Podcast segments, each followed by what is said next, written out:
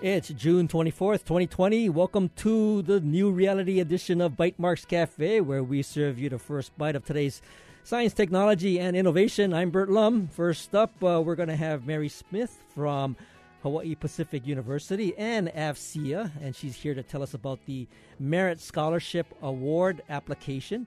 And then uh, we'll be joined by Brendan Kurisu from Upspring Media and Michael Kamita from Nuix. And we're going to be talking about Aloha Trace, Safe Path, and contact tracing.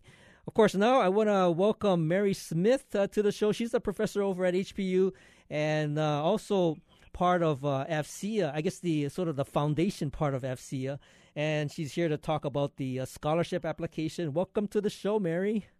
Yeah, thank you so much, Bert. Yeah, I wanted to get the word out about uh, Hawaii Educational Foundation. Well, before uh, before uh, we actually get into that, I mean, I, I know that I, I, we've mentioned AFCEA before, but just give us what the acronym means. Actually, it used to be Armed Forces, something, something, something, right? Armed Forces Communication Electronics Association. Right. But there has been an, a, a, name change. Now we're just going with AFCEA. Is that right? not an acronym. Oh that was uh, something I found out um, just a couple months ago because I was still spelling it out. well, but isn't AFCEA, but it's still affiliated primarily with the armed forces, right? It is, yes. It uh, AFCEA Hawaii, you know, it's a local uh, chapter mm-hmm. of an AFCEA International, which you know brings together military, government, and other industries as well as academia kind of brings them together to uh, look at and talk about different aspects of the information technology, uh, mm-hmm, uh, communications, mm-hmm. and electronics and capabilities. Tell us a little about a uh, little bit about the uh, the nonprofit side of it, the uh, foundation side of it. Yeah, AHEF, we call it AHEF, AFCEA Hawaii Educational Foundation. Mm-hmm. Its main purpose really is to help uh, educate Hawaii-based people, whether they be students going for an undergraduate or graduate degree, or we even have some teacher scholarships available also. Um, but we want to motivate men and women of Hawaii, servicemen and women, veterans and wounded warriors and their family to pursue their educational goals by offering scholarships. And these are all in the STEM arena, right? Yes, it is related to the STEM and cyber mm-hmm. areas. Mm-hmm. And and um, typically, you know, each year, how much is is allocated to this scholarship?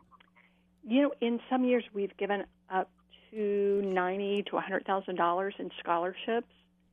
Um, depends on the year and um, how many applicants we receive and mm-hmm. um, the money available. And and uh, typically, how big of a scholarship are are you awarding?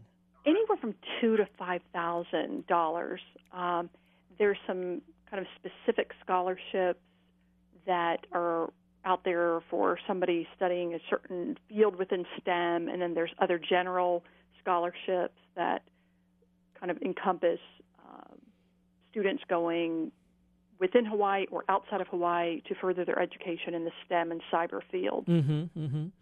And so, are you uh, kind of gearing this to college, uh, actually high school graduates, right, that are going to college? Maybe high school and um, college students. Mm-hmm. So I many times tell my students about it because they're in the STEM fields, but also uh, we get the word out to high school graduating seniors. Mm-hmm, mm-hmm. And and typically on the you know any given year, do you uh, have uh, an an overabundance of applications, or, or do you have money left over? Well, it depends. Like I, a few years ago, were reviewing the applications, and it was maybe 60 applications. In the past years, because we've uh, been getting the word out, there might be 200 applications. Oh, yeah, you know. yeah, so it's yeah, yeah. it's been growing, and we we love to see that, and and hopefully accommodate those people. That's great. That's great. So, how how how tough is the uh, application process? It's not too tough, but it's pretty thorough. So you have to make sure you include all the information asked for, things like transcripts and letters of reference, and you know, so there is quite a bit mm-hmm. that goes into the application. Right. So uh, the application period is open, right? And and uh, there's a deadline. Yes, it is. The deadline is July 31st. Okay. So we're a little more. encourage anybody to check out the scholarships on our website, and if you find one that fits your area, then certainly send in an application. Yeah, definitely. So the the URL is actually kind of long, right? I mean, I think it, I think it's It a, um, a sort of AFCEA Hawaii Education Foundation. So anyway, I'll put that up on our show notes for later on this evening for anybody interested in in finding more about the. Uh, uh, scholarship program, and of course, the deadline that you got to keep in mind is uh, July 31st. And uh, thanks, Mary. Thanks, Mary, for joining us. Thank you so much, Bert. And of course, we'll take a short break, and when we return, we'll be joined by Brandon Kurisu from Upspring Media and Michael Kamita from Nuix, and we'll talk about the contact, contact tracing and Aloha Trace. This is Bytemarks Cafe. Support for Bytemarks Cafe comes from the HPR Local Talk Show Fund, which helps Hawaii Public Radio sustain and grow its locally produced talk shows. Mahalo to contributors Chaminade University and Hastings and Pleadwell, a communication company. Welcome back to Bytemarks Cafe, and of course, I'm happy to welcome Brandon Kurisu and Michael Kamita. Brandon, of course, is the president of uh, AIO Digital Upspring Media, and Michael is an engineer at the software company uh, Nuix. And I want to welcome you both to Bytemarks Cafe. Thanks, for having, us. Yeah. Now I'm I'm you know we're always uh, interested in in local local um, software development applications. You know efforts to to create sort of our, our tech sector and and uh, I know that the Aloha Trace kind of got started obviously for um, you know for this uh, pandemic. Uh, but uh, Brandon, I mean, give us a little bit of history on how Aloha Trace got started. Sure. Um, I, I think it was the first week of April uh, where we had launched Aloha Trace uh, in in collaboration with the NDPTC, Mm-hmm. uh, the National Disaster Preparedness Training Center, and uh, and the University of Hawaii. Uh, we were connected to uh, Carl Kim, who's the executive director of the NDPTC, Right. and um, and we were talking about ways to um, uh, you know provide a, a, a some kind of a surveillance tool to the community. Mm-hmm. Um, and so, yeah, one thing I want to mention is that Aloha Trace in its current state is not um, contact tracing. It's it's a syndromic surveillance tool. So what, what- okay, so what was that word you used? Syndromic. Syndromic. And, oh, uh, uh, uh, give me a definition of syndromic. I don't I don't know what that means. yeah, that's what it, that's what it's called. okay, okay. So it's basically a survey. I mean, in fact, in fact, I had uh, Carl Kim on the radio uh, talking about, uh, you know, the um, the NDPT, NDPTC version of of uh, the survey, and in essence, what he was trying to do is kind of get a get a sense as to where some of the cases might be popping up, right? And then, but it it, it was um, you didn't have to report your name or or any kind of personal information. Is that correct? Right. Yeah. So, yeah, it's six questions and it's you know completely anonymous and, and secure. Mm-hmm. So, uh, the main focus was on symptoms and and physical location. So, you know, we asked for uh, the nearest intersection to your residence. Um, so it's not uh, you know pinpointing your actual your address. Right, right. Yeah. So the nearest intersection to your to your residence, and uh, from there, like our guys are able to uh, geocode that data Mm-hmm. and and display it on a map. Mm-hmm. Mm-hmm. And right now we have a map, um, two versions of the map. One is uh, available on the alohatrace.org site, so that's available to the public. And um, that map is a little more uh, broader as far as uh, uh, having, you know, the, the markers on the map. Mm-hmm. We don't want to be too precise with showing, you know, the location. And But uh, from your understanding, I mean, what is the what is the purpose of, of this? Is it to kind of give people a sense as to where uh, the you know the uh, coronavirus sort of exists in the community? Yeah, that that that was the goal, and we have a, a another set of maps that's only av- uh, available through a secure login, Mm-hmm. and um, that's available to the Department of Health and um, and uh, some researchers at the University of Hawaii. And so that map shows some really interesting uh, data and insight. Um, you can actually see some of the clusters that you know that were in the news mm-hmm, uh, mm-hmm. on the map. Yeah.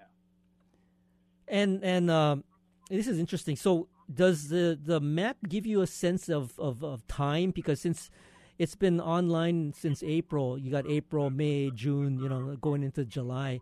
Uh, is there Yeah. a sense of how cases may sort of fade from the map if Yeah. they're older?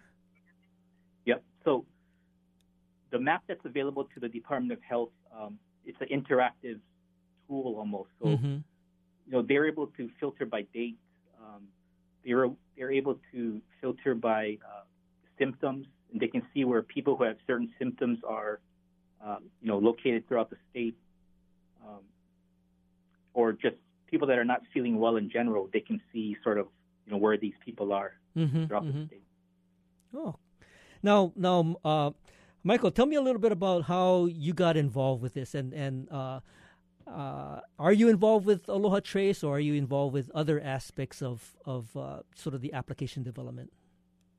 Yeah, so so I got involved because I care about privacy, I guess, Mhm, as, mhm. as one of my one of my main things, and and sort of saw the ways that that some of the other countries were responding to, to coronavirus in in sort of authoritarian surveillance state enabling big brothery sort, sort of ways, and I Mhm. was you know hoping that that we can do something other than that. So so I, I started volunteering for this group called COVID Safe Paths, which is now uh, also called PathCheck, which is based out of, of MIT, and they're developing free open source software that puts privacy first in order to, to help tackle the, the threats that we're facing.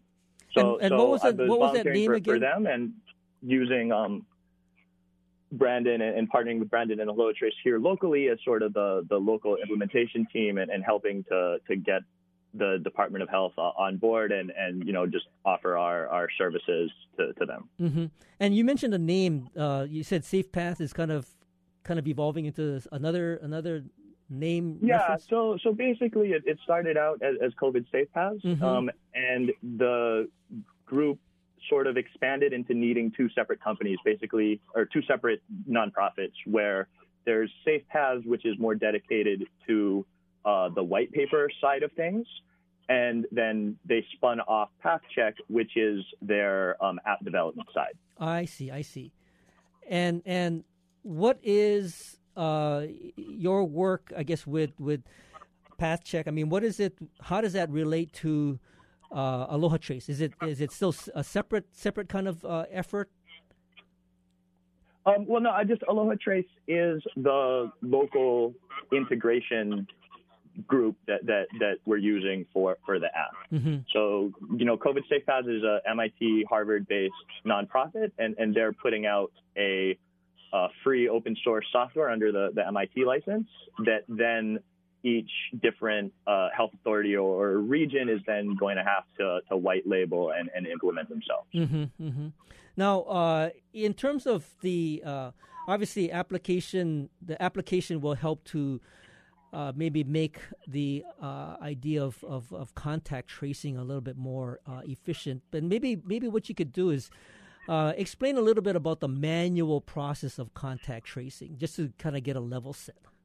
Yeah, so so contact tracing is is something that, that we've been doing for you know hundreds and hundreds of years as a civilization, and that's really just once someone is confirmed to be you know carrying the virus, identifying all of the people that they've come into contact recently that, that are you know at a higher risk or, or potentially also you know infected themselves. Mm-hmm, mm-hmm. And so right now, essentially, once that happens, the Department of Health contact tracers are, or investigators essentially reach out to these diagnosed patients and ask them, who have you been in contact with over the past 14 days or whatever the time frame is based on when they started showing symptoms. Right, right. And, and that's a process that's, you know, really dependent on memory because they're, they're literally asking a, a person that probably has a fever or at least some symptoms, right? Because they just tested positive and are probably you know, a little anxious and, and worried because they just got some really bad news that they tested positive, and Mm-hmm. and the the contact tracers are expecting them to remember, you know, where they've been and, and who they've been in contact with. And you know, even when you don't have a fever, that's really difficult to, to remember. So so we're really just trying to provide a way to aid people's memory. So so the idea behind the the app that, that we're working on is that it, it functions kind of like a, a notebook where it's just jotting down your location every five minutes. Mm-hmm. And that way, in the event that you do test positive and you you have to remember where you've been and who you've been in contact with, you have that data at your fingertips to, to share with the Department of Health contact tracers to, to sort of aid and streamline that interview process. Because, you know, right now, as I said, right now they're really relying on on just memory and, and you know, you're not feeling well and stuff like that. And um, some of the ways that some of the other countries are dealing with that problem of, of you know, you can't really rely on the, these people's memories are, are tending towards very surveillance state, big brothery methods where they're, you know, integrating with facial recognition or looking at credit card transactions and, and stuff like that to sort of track down where you've been and stuff like that. And, Mhm. and this is a way that we can improve the contact tracing interview process, make it more efficient, make it more accurate without needing to, to sacrifice privacy and, and, you know, enable surveillance and be actively tracked in, in, in any of those ways. So, so Brandon, you know, in terms of uh, what uh, Michael just described, does that piece of the application now kind of get incorporated into Aloha Trace? And and I guess uh, the second part of that question is, and that data uh, stays with Aloha Trace until until perhaps if they uh, get a positive on COVID Well, nineteen. so the, the data will stay with you on your device. Right. And, and we're not actually ever collecting that data until you you know tested positive and you're consenting to, to participate in that contact tracing interview process. Mm-hmm. Mm-hmm.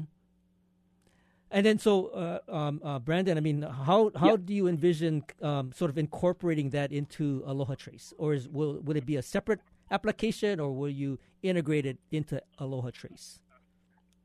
Uh, yeah, so uh, it- when that app rolls out, it's going to be separate from uh, from Aloha Trace. Um, Aloha Trace, we we were the ones that sort of uh, had the relationship with the Department of Health, Mm-hmm. Um, mm-hmm.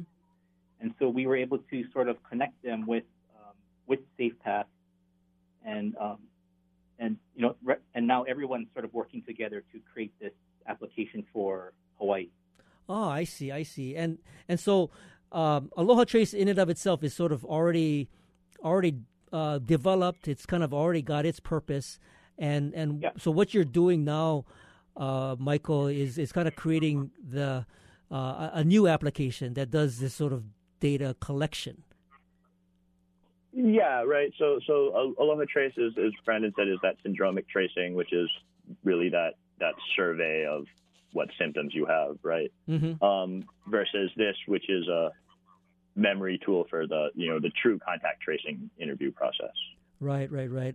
You know, I I uh, I want to let people know that uh, you know we're talking to Brandon Kurisu and Michael Kamita. We're talking about Aloha Trace. Uh, we're talking about Safe Path and and the idea of contact tracing. Uh, and so so Michael, you know, in the in the development of of what you are creating, um, how does how does something like a Google Apple API sort of fit into you know these uh, sort of this this tool set? Or Yeah. does so, oh, yeah. So so that's an interesting question, largely because it's subject to the whims of, of Google and Apple. So Google and Apple released their exposure notification API, but in order to use it, that da- they, uh, Google and Apple have made it such that that data cannot commingle with location data. Mm-hmm. Um, they're really concerned with, with privacy, and they don't want their um, exposure notification stuff to be, you know, used for nefarious ends. So, so they're mandating that that location data be be kept separate. The the downside of that is that you really need that location data and context to get a full picture of the, the contact tracing graph. Mm-hmm. Um, if you only because the, the Google Apple exposure notification is really only going to do those Bluetooth based device to device contacts. right.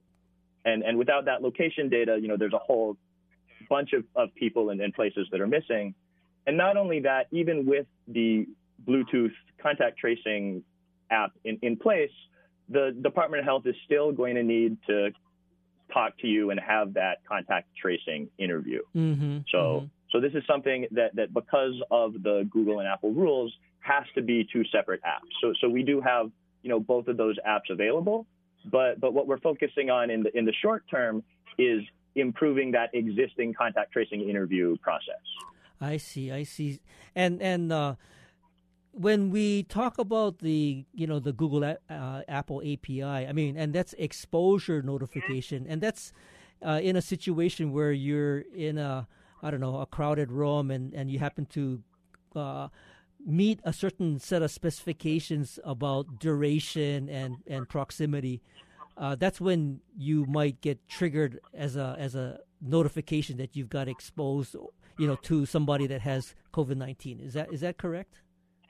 Correct. Yeah, and and you know our app also has some some notification you know to it if you do you know if there are a chance that, that you come into contact with someone based on the location data. Mm-hmm. So so that's there as well, but it's not as or it's a different kind of of potential contact than that that Google Apple device contact. Right, right so now these are these are separate applications, uh, and like you said, the, the the main focus at this stage of the game is is really trying to get something to uh, help enhance the uh, contact tracing process. So, um, can you can you speak to, uh, let's say, describing how the uh, safe path would work? Uh, it's it's actually kind of giving a sense of location throughout your you know you know given day when when you do get, let's say, uh, a positive, and you're in the interview, you're in the interview, and they're asking you, so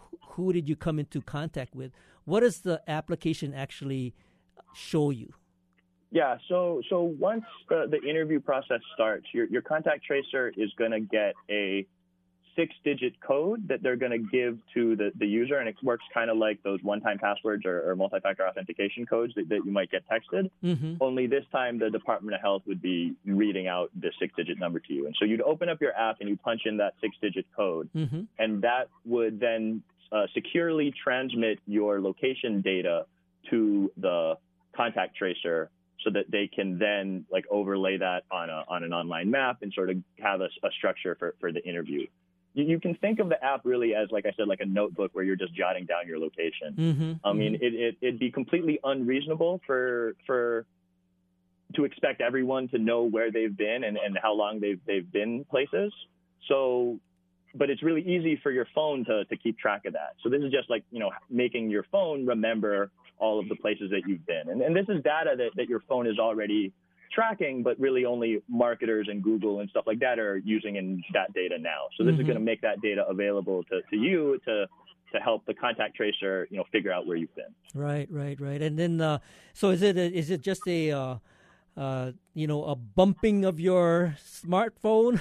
How do you actually transfer the data to the contact tracer?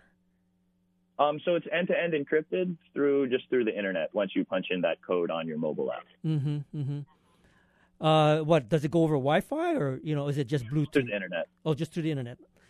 And then, um, so so Brandon, I mean, in terms of uh, the relationship that you have with the Department of Health, so these applications that are that are now being worked on, uh, you see sort of this uh, relationship with the Department of Health. I mean, they will they will ultimately help uh, to roll this thing out to the public. Um, yeah, we're we're in discussions right now with uh, with them with the with DOCD, the Disease Outbreak Control Division, mm-hmm, mm-hmm. Um, which is uh, you know all of the the epidemiologists, um, and um, yeah, we're looking forward to uh, to rolling this out for Hawaii. Oh, that's great. And then um, and so Michael, I mean, are you? Uh, I mean, you sounds like the the key kind of developer behind you know uh, uh these two applications, whether it's the uh, Safe Path. I wouldn't say developer. I would say more of a engineer, like implementer, deployment person, because I'm not one of the people like actually writing the code. I'm not committing to GitHub or anything like that. Uh huh. Uh, you know, but in terms of the actual finished product, I mean, uh, do where does the the, the actual let's say, packaging of the application take place? Because let's say SafePath, as we if we talk about that, I mean, does it have to be uh, reskinned or repackaged for specific uh, Hawaii use? Yeah, so so we are going to do that. It, it doesn't have to be. So so if you're traveling from another region that, that's running their own version of an app that has that SafePaths backend or even the plain SafePaths app that, that's currently available on the App Store, they'll be able to, to transmit their data to the Department of Health. Mm-hmm. But we're planning on, on rolling out our, our own specially branded version, you know, with our own logo and, and name and all that stuff, because, you know, that's one of the great things that you can do with, with open source software is just fork it and slap a new logo on it. Mm-hmm, mm-hmm. Do you have a do you have a sense of uh, timing as to when this might become available? Yeah, so we're hoping to do it, you know, by that, that sort of August 1st that, that we're planning on, on opening up as, as a state. So we sort of have that as a sort of target. Yeah, yeah. I, I mean, I think that would probably be, uh, be very useful given the fact that there's going to be uh, more, you know, more travelers, more visitors uh, coming to Hawaii at that point in time. Uh, how do you how do you see, um, you know, getting this to getting awareness of the the application? and and you know getting people to actually download it. I mean, Brandon, I mean you're the you're the you're the marketing guy. I mean, you're the you, you know uh, you've yeah. got the you've got the vehicles by which to get people to you know know the app is available. I mean, how do you envision letting people know and how to you know get, encouraging them to actually download this? Yeah, so we, I mean, we're putting together some uh, PSAs um, that will roll out to to the different media outlets, mm-hmm. uh, including our, our sister media companies. Um, and uh, we're also working with uh, with Everyone Hawaii, which is um, uh, a, a, team of um, you know younger sort of influencer um, personalities that you know they were the ones that helped to bring the masks in um, uh, through Hawaiian Airlines, mm-hmm, and mm-hmm. Um, they're going to help us sort of at a grassroots level uh, you know promote the promote the app. So you uh, will you be doing it kind of an, under an umbrella of like Aloha Trace, or are you going to come up with a whole new sort of branding?